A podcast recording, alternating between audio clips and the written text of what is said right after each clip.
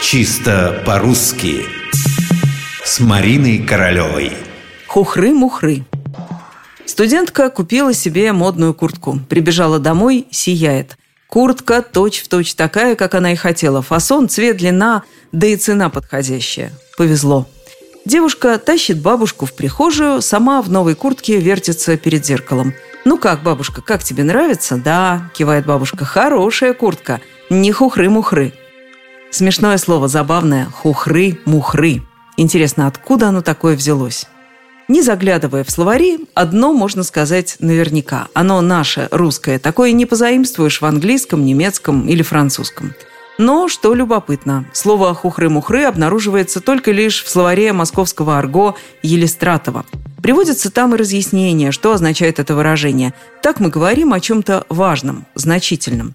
А вот что касается происхождения, то тут будет несколько сложнее. По мнению Елистратова, это звукоподражание. С другой стороны, есть в толковом словаре Даля глагол «хухрить». «Хухрить волосы» – это значит приглаживаться щегольком. Среди областных словечек можно найти новгородское «хухря», калужское «хухряй», то есть нечеса, заморашка, растрепа. Может быть, отсюда наши «хухры», которая впоследствии стала «хухры-мухры».